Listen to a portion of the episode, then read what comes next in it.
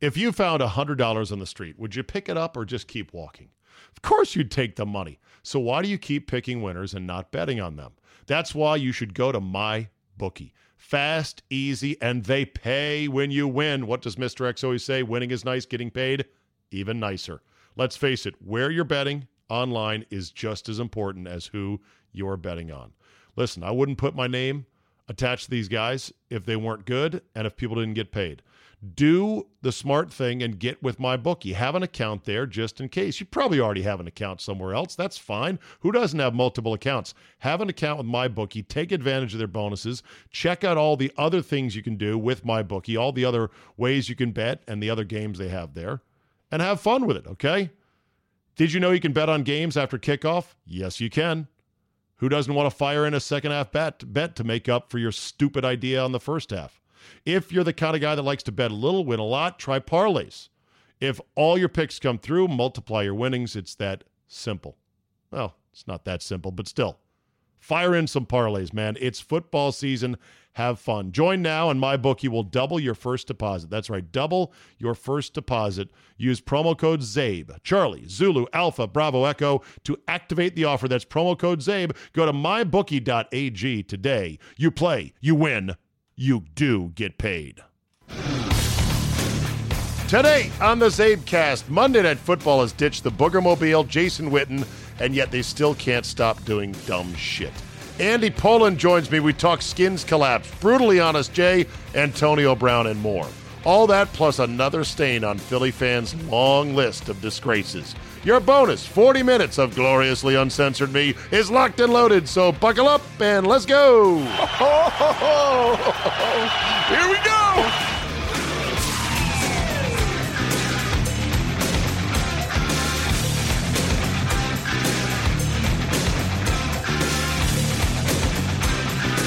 Tuesday, September 10th, 2019. Thank you for downloading. Just an update there is no yearly subscription option yet for the CzabeCast. We are working on that as we speak. So, for those who have asked, I apologize that I did not deliver when I said I would. Uh, it is in the works, and we're going to get to it here hopefully shortly, and I'll let everybody know once that is done.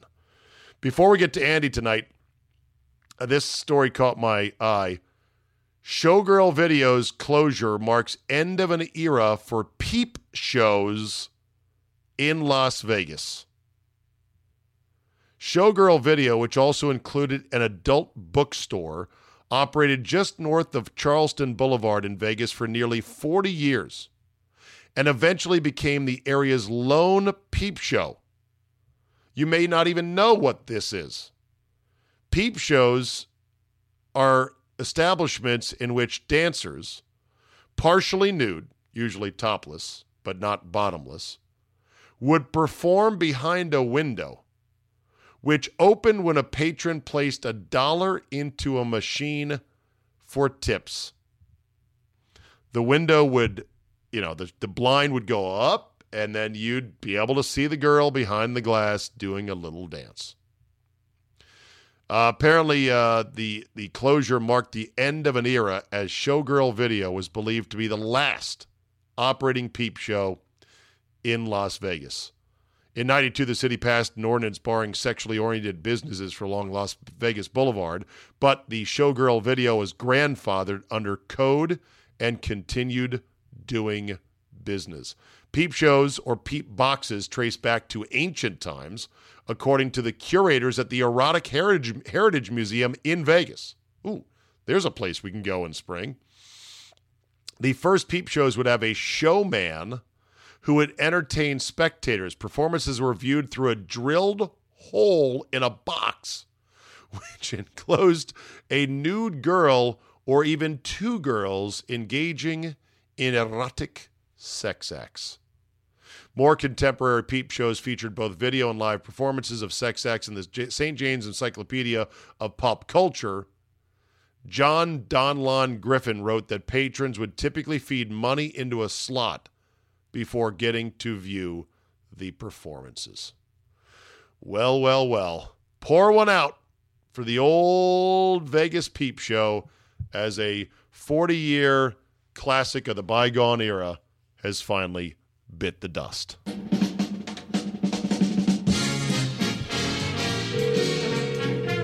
All right, let's see what Andy Pollin's up to tonight. Watching the doubleheader. Hello. No Hello. Have I interrupted your enjoyment of Joe Tessitore? You know, I really miss Jason Witten. Said, said nobody on the face of the earth. Right? Absolutely. That is the greatest example of addition by subtraction. Oh, my God. I've not had a chance to listen, and I didn't take any critical listens during the preseason. But so far, you notice it's better without him? Oh, yeah. Oh, yeah, okay. He, he, yeah, he was incredibly stiff. I mean, they, these guys are average. They're, they're nothing special about them. But, you know, at least they know how to broadcast the game. And that's all we want here. Yeah, where did uh, where do you stand on Tessitore? I forgot to ask. Yeah, we talked about it last year. I I think he's fine. I don't think he's great, but you know, to me, he doesn't bother me. Yeah, he drives Scott up a wall. I know. Scott I hates know. him. It's Yeah. funny though. You know, you, you you know Scott very well as I do from years and years of working together. You Yep. guys are mishpukas, as we like to say. Yes. Am I using that right, by the way? Well, Mishpucha means family, so there'd have to Yeah. be some, uh, No, some that's right. intermarriage in there. But uh, Can't you use mishpuka when they're not really family to say he's as Yeah. close as family? I would say, Okay. yeah, Yeah. Anyway, uh, you know, Scott, what I love is that there are some things that get Scott riled up because normally he's so very even keel, you know? Yes, yes, yep, yep. So it's so even when he hates something, I kind of like the hate. It means that there's that fire burning inside of him. yeah, And yeah. Of course, well, he- you know, th- yeah.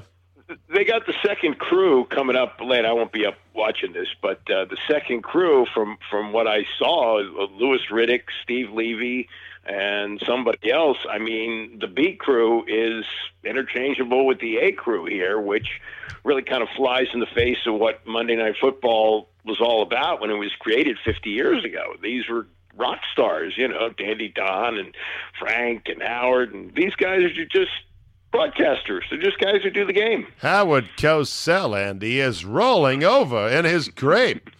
Who are these sea level cable personalities trying to carry a national broadcast? It's a disgrace. Yeah, well, yeah, I remember the first one, uh, him interviewing uh, uh, Joe Namath down on the field when they played Cleveland, and uh, you know nobody really knew what to make of this guy. He wasn't well known, and uh, he became an institution and launched what is uh, an American uh, iconic broadcast. I mean, there's there's really there, for a while there was really nothing like Monday Night Football. Now it just sort of blends in with all the other games, you know. Yeah, I'm, I'm going to tell you some of my first memories, and you're 10 years older, so you can melt yours in as well.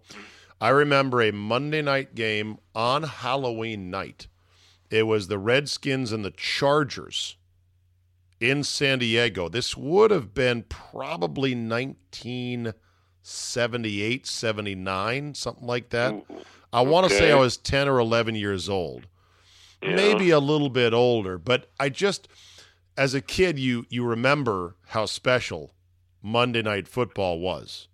Right. And Right. you were like, I can't wait for the game to start and be up for it. And I'm going to be in front of my TV and watching it. It really was special. And then obviously the wash of all the games that came as the televised era grew and grew and grew and grew made it less and less important. What was your first memory of Monday Night Football? Well, I mean, like I said, I, I did watch the first game. So You did? seeing Cosell. What year? Oh yeah, it was 1970, uh, and it was it was Wow. Cosell on the field interviewing Joe Namath before it started. That's kind of how it launched. There wasn't this big elaborate, you know, production and all that. And uh, and then you know you knew who Don Meredith was. He was a well-known quarterback, but he you know he'd never done any broadcasting. And it wasn't long before they realized that they had struck gold with this duo, that their chemistry was just unbelievable. And, and who would have thought, you know, this bombastic Jewish lawyer from New York and this countrified football player and and the back and forth was was great. And I don't know if you remember this, but the first year wasn't Frank Gifford, it was Keith Jackson. and Keith Jackson was eh, he didn't really blend in very well with them. It, did, it didn't really work. And then uh, the second year, they were able to get Gifford out of his contract with CBS, and he came on. And uh, boy, when that thing took off, it really took off. It was huge. Didn't Howard really dislike Meredith and vice versa? I think they kind of liked each other. I think the guy that that Cosell didn't like was Gifford, and he's because of the jockocracy. I railed against it. so what? He played the game. Can he put together a sentence?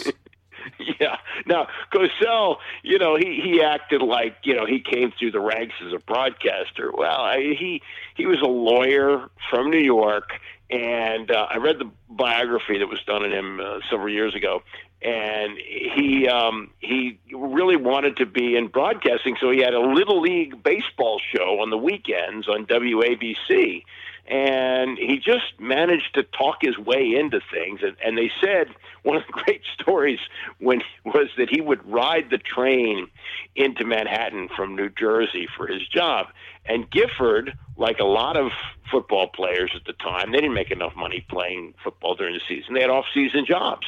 And Gifford, I believe, sold insurance and would ride the train into the city with Cosell, and Cosell would do his thing while they were riding the train. There's the Gipper, number 16, riding into the city for his day, day job. There he is, the golden boy. you know, and so he was kind of preparing for this the whole time. But you know, the, the other thing about Monday Night Football, which which is inconceivable to people now with the 24-hour day highlight shows, but you waited all day to see if your team's game would be shown on the halftime highlights, which Oh, yeah. lasted. You know, two three minutes. Uh, Cosell would narrate, you know, four or five plays from each game. Joe game. Washington, look at the explosive running and the moves on him. Right, right. And, and then if, if your team wasn't on, you would say, well, Cosell hates him. No wonder they didn't get on. Well, I don't think Cosell had any say on any of that. He just, you know, would narrate what was given to him. Uh, the Redskins are on Monday Night Football, the only appearance this year, coming up against the Bears in week, what, three, I believe? Yep. And the record for the Redskins on Monday Night Football is 5 and 21 this century. Yeah, yeah, I don't doubt it. I mean, they, uh, you know, there's been a few memorable games, the uh, the Monday Night Miracle in Dallas, but uh, their their record at prime time, especially at home, is abysmal. It's terrible. Yeah. And uh, I believe at home they're even worse. I, I don't know the number, but all I know is I would love to decline any and all Monday night appearances until things improve. Which brings us, Andy, to the Redskins. What'd you make of the second half meltdown in Philadelphia? Well, I mean, uh, you know, how how can you let a team just simply run it down your throats like that um, with virtually no pass rush? Uh, is it possible they looked at the first half and they said, "Eh, we're good. Philadelphia's not going to do anything different. We've stopped them."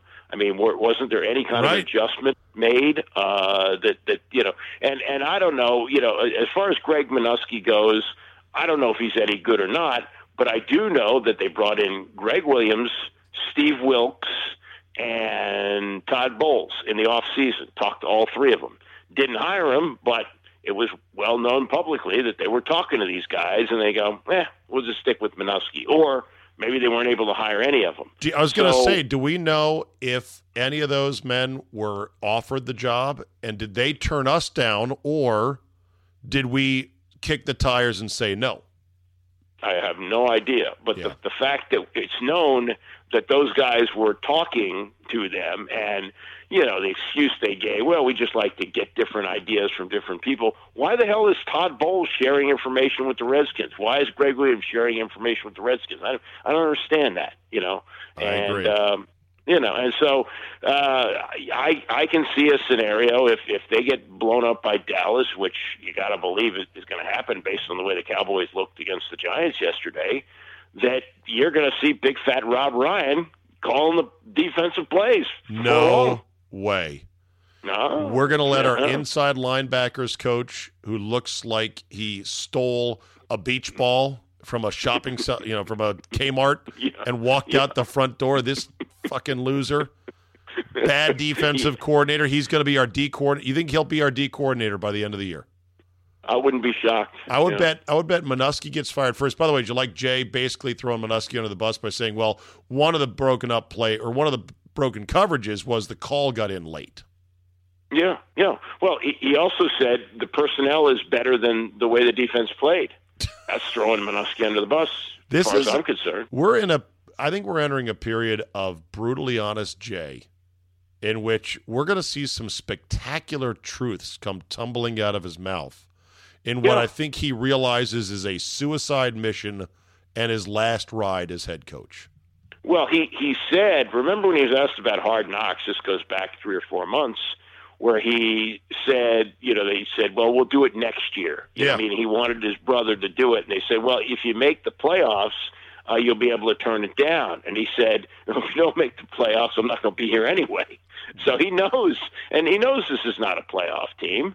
And so, yeah, he's he's going out, and I think they're they're messing with him along the way. That's why I think it's quite possible that he won't have any say. They'll just fire Manusky, and they'll make Rob Ryan the defensive coordinator. Yeah. The same way that he, he reportedly didn't want to keep Adrian Peterson, but the front office overruled him, and he's still here. Which brings us to that point. What'd you think of him being a healthy scratch in a game where last year he had a 90 yard run for a touchdown? Understood, but I, I didn't have a problem with it. And these players who who are you know remember when LaVar Arrington was here and said that he wanted to be involved in the draft and free agency. Oh, yeah. This, this is yeah, this is what these players who haven't won anything, haven't won bupkis. th- They're saying that that they're upset that he wasn't activated. Hey, coach's decision. That's Right. that's the way it goes. You, you haven't earned any right to make those calls. That's the coach who makes the calls. But should Jay have been so smartassy afterwards by saying, "Yeah, sure. If I find a game where we can run it out of the I formation 55 times, I'll bring him up." Yeah, well, I think that that tells you all you need to know about whether or not they wanted to keep him. He wanted to keep him on the roster, right? I mean, No, it why do- else would he say that? It does, but why does he say this shit? Why is no he this way? Like Michael Scott once said to Toby on The Office, "Why are you the way you are? Why doesn't he understand saying less is more? That you don't have to ever mop shit up because, like." The speculation was, oh snap, Adrian's going to want to trade now, or he's going to get cut. And then you're like, here's one problem, and oh wait a minute, Guice is now hurt in his other knee, and he'll be out a couple weeks. We need Peterson. It's sort of like saying, "Oh my God, the boat's on fire," and then going, "Oh wait a minute, boat's sinking. Problem solved. right. Problem one is solved because we got a bigger problem." Yeah, now he's very complimentary of Peterson. You know, he's a great player. Glad we have him on the roster. You know, it's it's it's just a mess. And you know, Peterson wasn't even supposed to be here last year. If Guice hadn't gotten hurt in the first preseason game last year, Peterson never would have showed up. That's right, because Peterson wasn't on the roster to start Right. The year last season. Or what? And- no, and- also- wasn't he a late camp invite? Yes, he was. Right. He, But he was. after Guice got hurt. But He- but it was still in August. It was in August, though. Yeah. It was not in September. Yeah, it was the first preseason game, and I remember that, that Doug Williams said, "Oh, I was going to get in trouble if uh, I didn't want anybody to know they brought him in. They were they were really angry I brought him Right. in." And Doug was like saying, I went rogue by bringing him in. And I'm like, Yeah. I thought you were in charge of the personnel, man. right. So you know who's minding the store here, and, and you know, and, and, and the one thing though that we haven't seen with with star players is Snyder getting chummy with Peterson. Have we seen Snyder and Peterson No. hanging out in Vegas together? No. No, I think I think Snyder's worried Peterson's going to ask him for a loan Yeah. yeah. because Well, he's got a lot of past debts, a lot of lawsuits asking for money. So the get in net, right. So the net net in terms of your Redskins outlook, now that we've been given one tiny piece of data, which is going to change week to week, is better or worse because they did jump out to that shocking seventeen nothing lead. Yes. Well, I think the, the the one good takeaway from the game is they have a wide receiver. They finally drafted a wide receiver who can play. I think McLaurin's going to be a good player. They have an adequate quarterback. I don't think he's great, but he's okay. He's he's he's fine. Uh, and I think that the def- the offensive line, which you know, had too many penalties, still is is okay. And I think Trent Williams is going to come back. In fact, I wouldn't be surprised if he shows up on Wednesday and plays on Sunday against Dallas. So uh, I, I think you know some of those things that they worried about are going to be okay. The the wide receivers, the young ones, they look okay. The uh, the kid from SMU, uh, yeah, four Trey passes, Quinn. Trey Quinn. So you know they, they they're they're okay, but they're that's why I said going into the season, I think they're a seven win team. That's what they are. That's So- what they've been. You're not moving that up or down based on a the injuries, because remember, you know Jordan Reed was supposed to play. He Yeah, didn't play. yeah, that was the true. three week ago forecast. This could be a seven week headache he's got. And then who knows how he's going to get injured going forward. We don't know about Guice being out. I'm saying at least two weeks, maybe three or 4 Mm-hmm. Um, and there's going to be more, more injuries piling up. And John Allen got a sprained knee. Obviously, the Right. defense was not as good. I would tick down the win total by a half a win after what happened in week one Mm, because yeah, they won't I- I- catch they won't catch teams flat footed like they did the Eagles anymore. And if you can't win a seventeen nothing game, I mean, what games are you going to win? I know, I know. You know, but but as you All often right. say, it's a kaleidoscope league, and what you see one week doesn't necessarily translate to the to the next. And and and the one thing about Jay is, you know, teams that win two or three games, they implode. Jay's teams don't implode. They they're not very good, but the the total meltdown which we saw in Shanahan's last year, that doesn't happen with him. Right. But if Jay keeps on spewing truth, the likes of which we don't usually hear from coaches, who knows how the locker room will react. So just like every week is different, every year is different as well. So we'll see. If you found $100 on the street, would you pick it up or just keep walking? Of course you'd take the money. So why do you keep picking winners and not betting on them? That's why you should go to my bookie. Fast, easy, and they pay when you win. What does Mr. X always say? Winning is nice, getting paid even nicer. Let's face it, where you're betting online is just as important as who you're betting on. Listen, I wouldn't put my name attached to these guys if they weren't good and if people didn't get paid. Do the smart thing and get with my bookie. Have an account there just in case. You probably already have an account somewhere else. That's fine. Who doesn't have multiple accounts? Have an account with my bookie. Take advantage of their bonuses. Check out all the other things you can do with my bookie, all the other ways you can bet and the other games they have there, and have fun with it, okay? Did you know you can bet on games after kickoff? Yes, you can. Who doesn't want to fire in a second half bet bet to make up for your stupid idea on the first half? If you're the kind of guy that likes to bet a little, win a lot, try parlays. If all your picks come through, multiply your winnings. It's that simple. Well, it's not that simple, but still. Fire in some parlays, man. It's football season. Have fun. Join now, and my bookie will double your first deposit. That's right, double your first deposit. Use promo code CZABE, Charlie, Zulu, Alpha, Bravo, Echo to activate the offer. That's promo code CZABE. Go to mybookie.ag today. You play, you win, you do get paid. Yeah. yeah. Okay, two words Antonio Brown, go. Oi, you know the, the the latest that came out today, and, and- this guy looks like the biggest bozo in all of this. Even even as much of a bozo as Antonio Brown is Jon Gruden, Yeah. who apparently, according to the guy who put together the video that that some said was the last straw, Gruden signed off on it. He was he was told about it. Allegedly. yeah. Well, no, but the the guy who produced want the to hear. video. I know, but I want to hear it from Gruden. All right, but but in in Gruden's news conference, don't you think he would have said, "Look, we took this as far as it could go, but this video was the last thing, and we just couldn't go any further than that." Did he say He that? didn't. No, he would have didn't. said that. Right, he didn't say Yeah. that. Okay. All Right, right, let's and- and, assume uh, that he did sign off on it. Know, This this is really crushing Jon Gruden's legacy, given the fact that the guy has won a Super Bowl. You know, he's no Right. slappy. Right, right, right. But he he's another guy who sat out a long time and came back to an NFL that's different, and you can put Joe Gibbs in that category too. Now Gibbs did well relative to everybody else who's coached for Dan Snyder.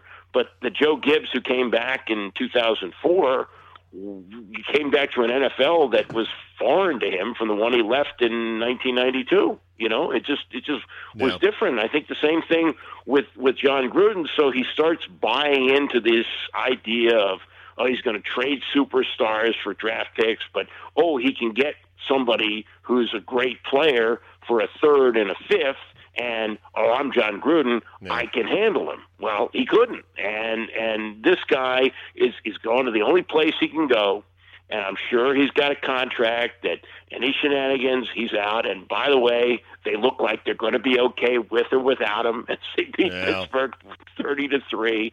So uh, you know the beaches. I mean, it, it's just a, a, an amazing league in that it's it's a it really. I'm even too young for this, but it appears to be a league that's like the NBA was in the 60s with the Celtics. There was the Celtics and everybody else. And it seems like there's the Patriots and everybody else, doesn't it? Yeah, it does. Is the whole Antonio Brown saga all wrapped up, all its tentacles, all its loose ends? Is it good for the league, bad for the league, or neutral because the league always wins? Yeah, I think it's neutral for the league. I mean, there, there's just so much stuff going on, not just with him, but the entire league, which you would say, oh, this is ridiculous. They can't let this happen.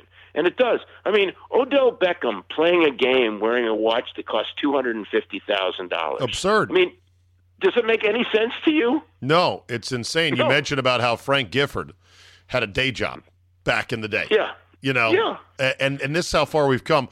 I I had a theory I trotted out yesterday here on the CzabeCast. I said we are out of whack with how both owners and players view money. And that used to be right. the common language. So that contracts that were written in a way like, well, he won't do this because then he'll just say goodbye to $14 million. Right. That used to never happen. There used to be some common sense amongst players that they would never do something insanely financially reckless. Because what Le'Veon Bell did last year was stupid. He burned yep. 14 million. What uh, Antonio Brown did was burn 21 million of guaranteed money. It used to be contracts were written with the understanding of, hey, we're owners, we're billionaires, we know money, and you're football players, you're millionaires, you know money too, even though you're at a lesser level. Now the right. players are acting more insanely irresponsible, and so the very fabric of who can we sign and can we count on them being here is being ripped. Yeah, yeah, and I think I think some of them look to the NBA and look to Kevin Durant and go, right. "Oh, Durant walked away." so can I. And uh, but the money in the leagues is so different. I mean, thirty million dollars in the NBA is like a mid-level player contract. It's it's it's it's nothing. I And, and and and I also read today that that Brown has got a an extension in New England next year for twenty million dollars. I assuming he keeps himself you yeah. know out of trouble and, and he gets it. So he, he'll get the twenty million next year and he got what nine and a half this is year. Is it twenty so guaranteed? Pretty close. This is guaranteed this year. I think the, no, no. The nine million. I didn't. I didn't see what was backstopping after the nine million this year for the Pats. You're saying there's yeah. another twenty million waiting next year if if he's okay. on the roster at the beginning of the year. But but the point is, if he collects all that, well, there's the thirty million he walked away from. Right. Uh, the, well, it's thirty million over three years. Nine million this year, and then right. 20 million over the next two, right? I thought it was for next year, but I, okay. I could be wrong. All right, but, so but, so in other words, he'd be made whole, but yeah. over the cost of a year. Whereas right. if he had played in Oakland, he makes 30 million this year, and right. then he can start making more millions next year. So that's the one thing that these guys never understand. Time is money. And mm-hmm. so you flush a year, it's like Le'Veon Bell. Oh, you got a contract with the Jets. Great you missed a year and you let $14 million float down the river. It's right, crazy. Right. And, and, then the watch, I mean, wearing a watch worth that much money, that's insane yeah. unto itself. Right, right. I mean, what what is a, a fan base in Cleveland where where it's a working class city where where people are not making six figure salaries and he's got six figures on his wrist in a football game? Eh, but but nobody seems to mind. Well, I mean, he, they don't care as long know. as he catches passes and scores touchdowns, yeah, which he didn't do enough of. And the Browns got one of the ultimate opening week smackdowns for being way too cocky in the offseason, right? Yeah, I mean, boy, they were they were the most overhyped six. Didn't they win six last year? Maybe seven. tied one. Seven. Seven. Yeah. Okay.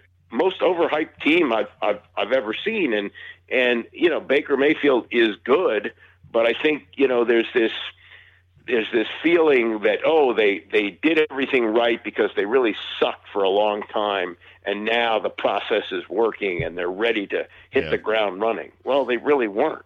that said, that said, um, you had yesterday Lamar Jackson, or by the well, yeah. sorry. That said, it is a kaleidoscope league, so the Browns may actually look awesome next week. Let's hold our horses on that. Lamar Jackson, five touchdown passes in limited play, and then RG3 comes in and not only throws a touchdown pass, but goes six for six this to me is the ultimate indictment of how awful the Dolphins are. I agree, and and the league allowed this to happen. And this this latest report from Mike Florio that players are asking their agents to yes. get them out of there. Um, you know, uh, they, they, now they've got the the the assistant, uh, the former assistant from the Patriots, now their head coach, Brian Flores. And, Flores, yeah, and uh, and so he's he may be just you know he may just be cannon fodder too. They may blow him out next year too when they bring in somebody know. else. I see. This is the. I think they're tanking right. But the mm. problem with extreme tanking in the NFL is that it can become anarchy in the locker room if everybody wants the hell out. Yeah, I mean we we've seen over the past ten years, I believe, two teams go 0 and 16 after we've never had that. What if this becomes sort of an epidemic? in that you know, oh, you just take an 0 and 16. It's okay, and that that could be a problem for the league, or like we've just been talking about, maybe not. Maybe the fan base goes, yeah, we really suck this year, but yeah. we're going to get Tua Tagovailoa and we're going to be good. By the way, on Lamar Jackson, there's a lot of people on the internet now collecting receipts from guys who said they didn't think he'd be a good quarterback or maybe he should play another position. And I just want to use you to remind everybody that we sat there in front of Desmond Howard at the Army Navy Army Radio Row and asked him directly about Lamar Jackson. And what did he say? Wide receiver. And we expressed surprise, right? Yeah. yeah and yeah. without batting an eye, Desmond Howard said, wide receiver. And so you know, and there's always racial undertones, which is unfortunate, you know, because there's this mm-hmm. perception among some black writers that there's still a stigma against black quarterbacks. That's demonstrably untrue by how many black quarterbacks have been drafted one slash one. And they come in all shapes and sizes. Some of them run, some of them not so much. And some are good and some suck. I mean, Jameis Winston threw three picks, including two pick sixes he mm-hmm. is on his way to being a complete bust as a one slash one. Anyone going to yeah. ride the horse of, oh my God, the NFL is still so racist, they won't take a guy 1 1. Everyone knew Jameis Winston had a turnover problem in college. So oh, turnover and, and off the field issues, which yes. you know, which which may be a thing. Yeah, I mean, the, the next generation. I was thinking about this. You know, here we are. We're watching Drew Brees tonight, and we watched Tom Brady last night. Eventually, those guys will leave the next generation, Deshaun Watson, Dak Prescott, I mean, the, the best quarterbacks could be black for the next, you know, 10, 12 years. Yeah. I don't think there's any stigma in taking a black quarterback. I think it literally is a guessing game of can this running quarterback translate to Sundays? And that's yep. an experiment that is going to vary from guy to guy, depending on well, who did, it is. Did, did you watch, and I only followed it Kyler the Murray. Zone channel. Kyler Murray, uh, I'm watching what's happening in the first half, and, and I think we talked about this. You see him not just on the football field, but off the football field. He looks like your son. I mean, he is tiny. Tiny. And so at the beginning of the game, he's not doing anything. And you go, okay, well, that's it. Cliff Kingsbury, the shrimpy quarterback, boom, boom, it's over. And then I watched because every other game was completed, so the red zone channel stayed with it the whole time. Yeah. What he did in the fourth quarter and into overtime, he looked terrific. He yeah. really looked great. He did, and that's and that's how it's going to be. Kaleidoscope League, not just week to week, but quarter to quarter. Uh, sometimes yeah. around the league. All right, let's uh, let's go on campus, Andy. I've got to tell you, I forgot to send you a picture. I was on the University of Wisconsin's campus on Saturday. Oh, isn't that great? Isn't that great? First time ever. uh, to see uh, Camp Randall and everything else. Your daughter went mm-hmm. to Wisconsin, loved it, right? Yep, yep. I don't think she missed the football game. She loved that. the and, whole uh, experience, the whole setting was great. Did you go? How many games did you go to? Football games? I only went to one. Okay. It was a six six o'clock game against Northern Illinois. I didn't go to any Big Ten games there. But the what time of the year? September. It, yeah, it was right at the beginning of the year. So, but weather the, was the good. Town, the town takes over yeah. uh, the whole atmosphere that day. It was really cool. It's a sea of red. It was awesome, and yeah. uh, team's looking pretty good this year. So I thought of you when I was out there uh, on yeah. Saturday. While we're on college, two things. First of all, the Terps under Mike Locksley are off to a great start. Unbelievable. I watched both games. Um, they've got Josh Jackson. That's the best quarterback they've had maybe since Shaun Hill. Uh, that was the. Uh, He's a transfer, right? yeah, Shaun Hill was also a junior college transfer. He had been there the year before, before Ralph Friedgen got there, but had been hurt part of the year. And when he and Friedgen got together in 2001, the Maryland football program had been dead for like 20 years, not since Boomer Esiason really had been, you know, that very good. And and uh, Jackson and he, comes by way of where? He was Virginia Tech. Got it. Um, but he he looks like the real thing, and and Locksley has brought the Alabama offense with him. Now, obviously, they don't have all the players to do it, but they're making big play after big play after big play. They did it the first week against Howard, and you go, oh, okay, it's Howard. Syracuse was ranked 21st in the country. Uh, you know, they're a legit team. Yeah. And they just ran over them. And he knows how to recruit, too. So. Oh, yeah. Yeah, well, he, he not only had the recruits plus the transfers he got this year, but he had been there like three or four years ago. So he, a lot of the guys who were the older players on the team, he had recruited them, too. Yeah. He got away, and they reeled him back in. So nobody is yeah. missing the DJ Durkin era, and nobody is missing the Randy Edsall era. This will end on today, and we'll give it a good whomping. I won't rush you. I'll let you take your time. Somebody tweeted me saying, "Look at this story about how Randy Edsall now coaching where? Connecticut. He's still at UConn. Okay."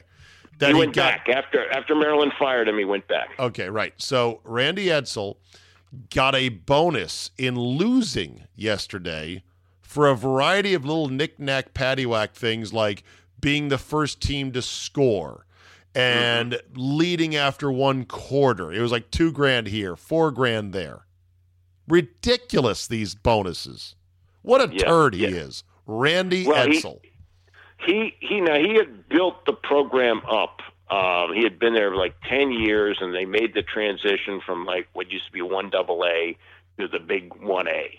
And he had done fairly well, and he had gotten them to the championship of the Big East when the Big East was still a football conference.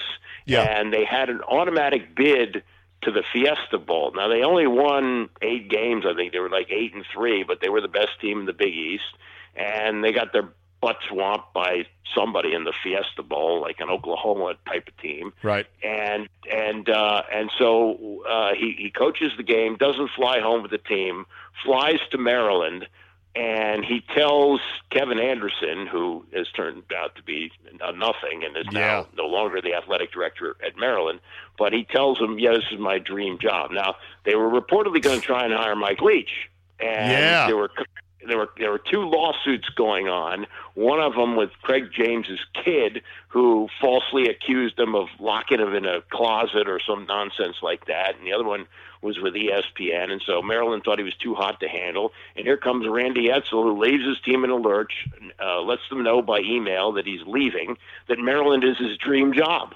And they go, oh, Okay. No, well, really? Wow. Okay.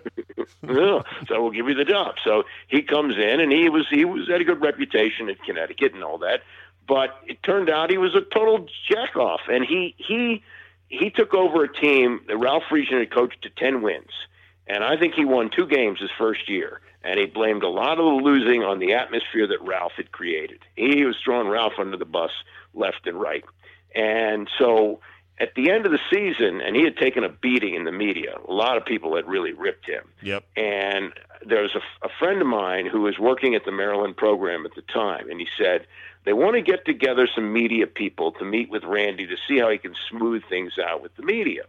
And they want you to know if you can come to this. I said, sure. So the meeting is scheduled like three different times. Each time it gets canceled. And I go, okay, fine. And then one day, Steve Solomon, who is our producer, says, Oh, we've got Randy Edsall scheduled. So I said, Well, I think I'll ask Edsall what I was going to ask him if I met with him in private. And I said, You know, Coach, there are many people who uh, feel like you should not maintain your job. You should not hold on to your job. How do you feel about people who say that? And he gave us the oh, well, you know, Yeah, everybody's entitled answer. to his opinion. Yeah, it's entitled to his opinion. And then they complained to our then general manager that I had ambushed him. Well, you know, I mean, how many times are you going to cancel a meeting with the media? And and then he, you know, he he did manage to have some success. He finally beat Penn State. He went to a couple of bowl games, but he was fired in midseason. And when you get fired in midseason, he was only two and four, not like he was zero and six. He was two and four, and they got rid of him, meaning that they couldn't stand him anymore. They couldn't wait to get rid of him. Yeah, he he really is a jackwagon. He got six grand in bonuses, reports Steve Berkowitz, from their loss, loss to Illinois. Two Yeah. grand apiece from UConn scoring first and then forcing at least two turnovers. And then also for having better red zone scoring efficiency. He's up to 32 grand in bonuses so far in the young season. Somebody on the guy on Twitter, Ken, who told us to talk about this, he said, uh, discuss this prop bet contract. yeah, That's what it is. it is. It's a fucking prop sheet. Who comes up with this? And by the way, since he's come back to Connecticut, this is his third year there. He's five and twenty-one. He went one and eleven last year. Five and twenty-one. How'd they win five, Andy? Uh, it's a miracle. It's a miracle. Thank you. Thank you for knowing that line. Hey, real quick update from tonight's ESPN game. This is incredible. Adam Schefter, Andy, just reported that ESPN has retreated from its first from its down and distance graphic in the lower right corner because it was backgrounded in yellow and it was popping up after every play, which we as viewers are conditioned to associate with a flag.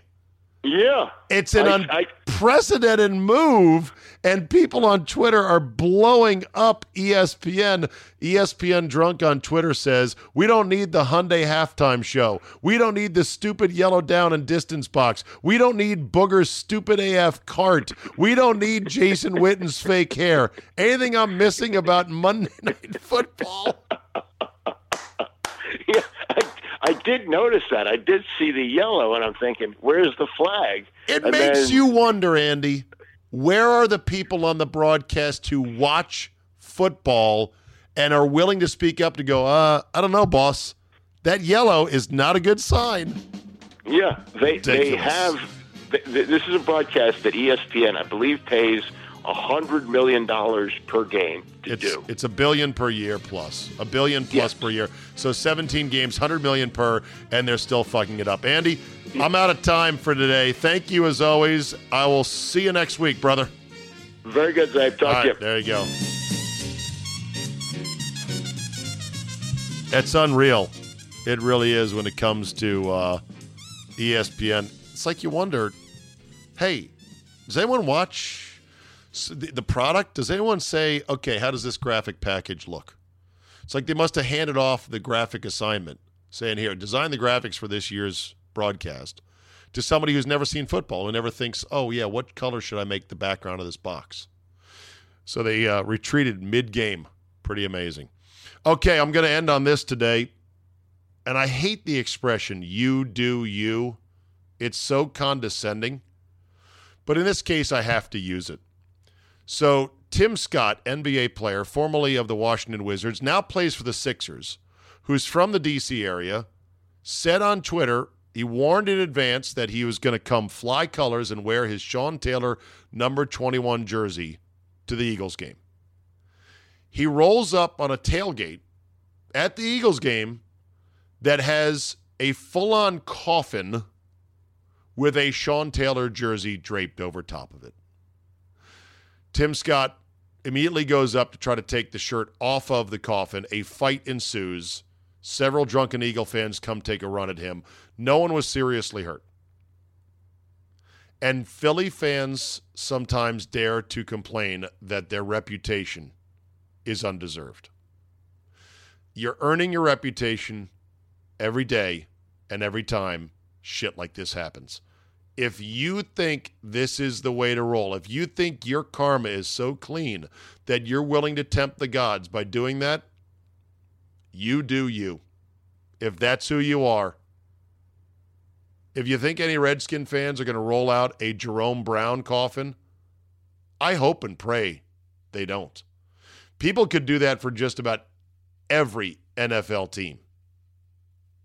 So put that one in the big book of Philly fan incidents and things over the years that the rest of us will say, oh, yeah, we remember that one too.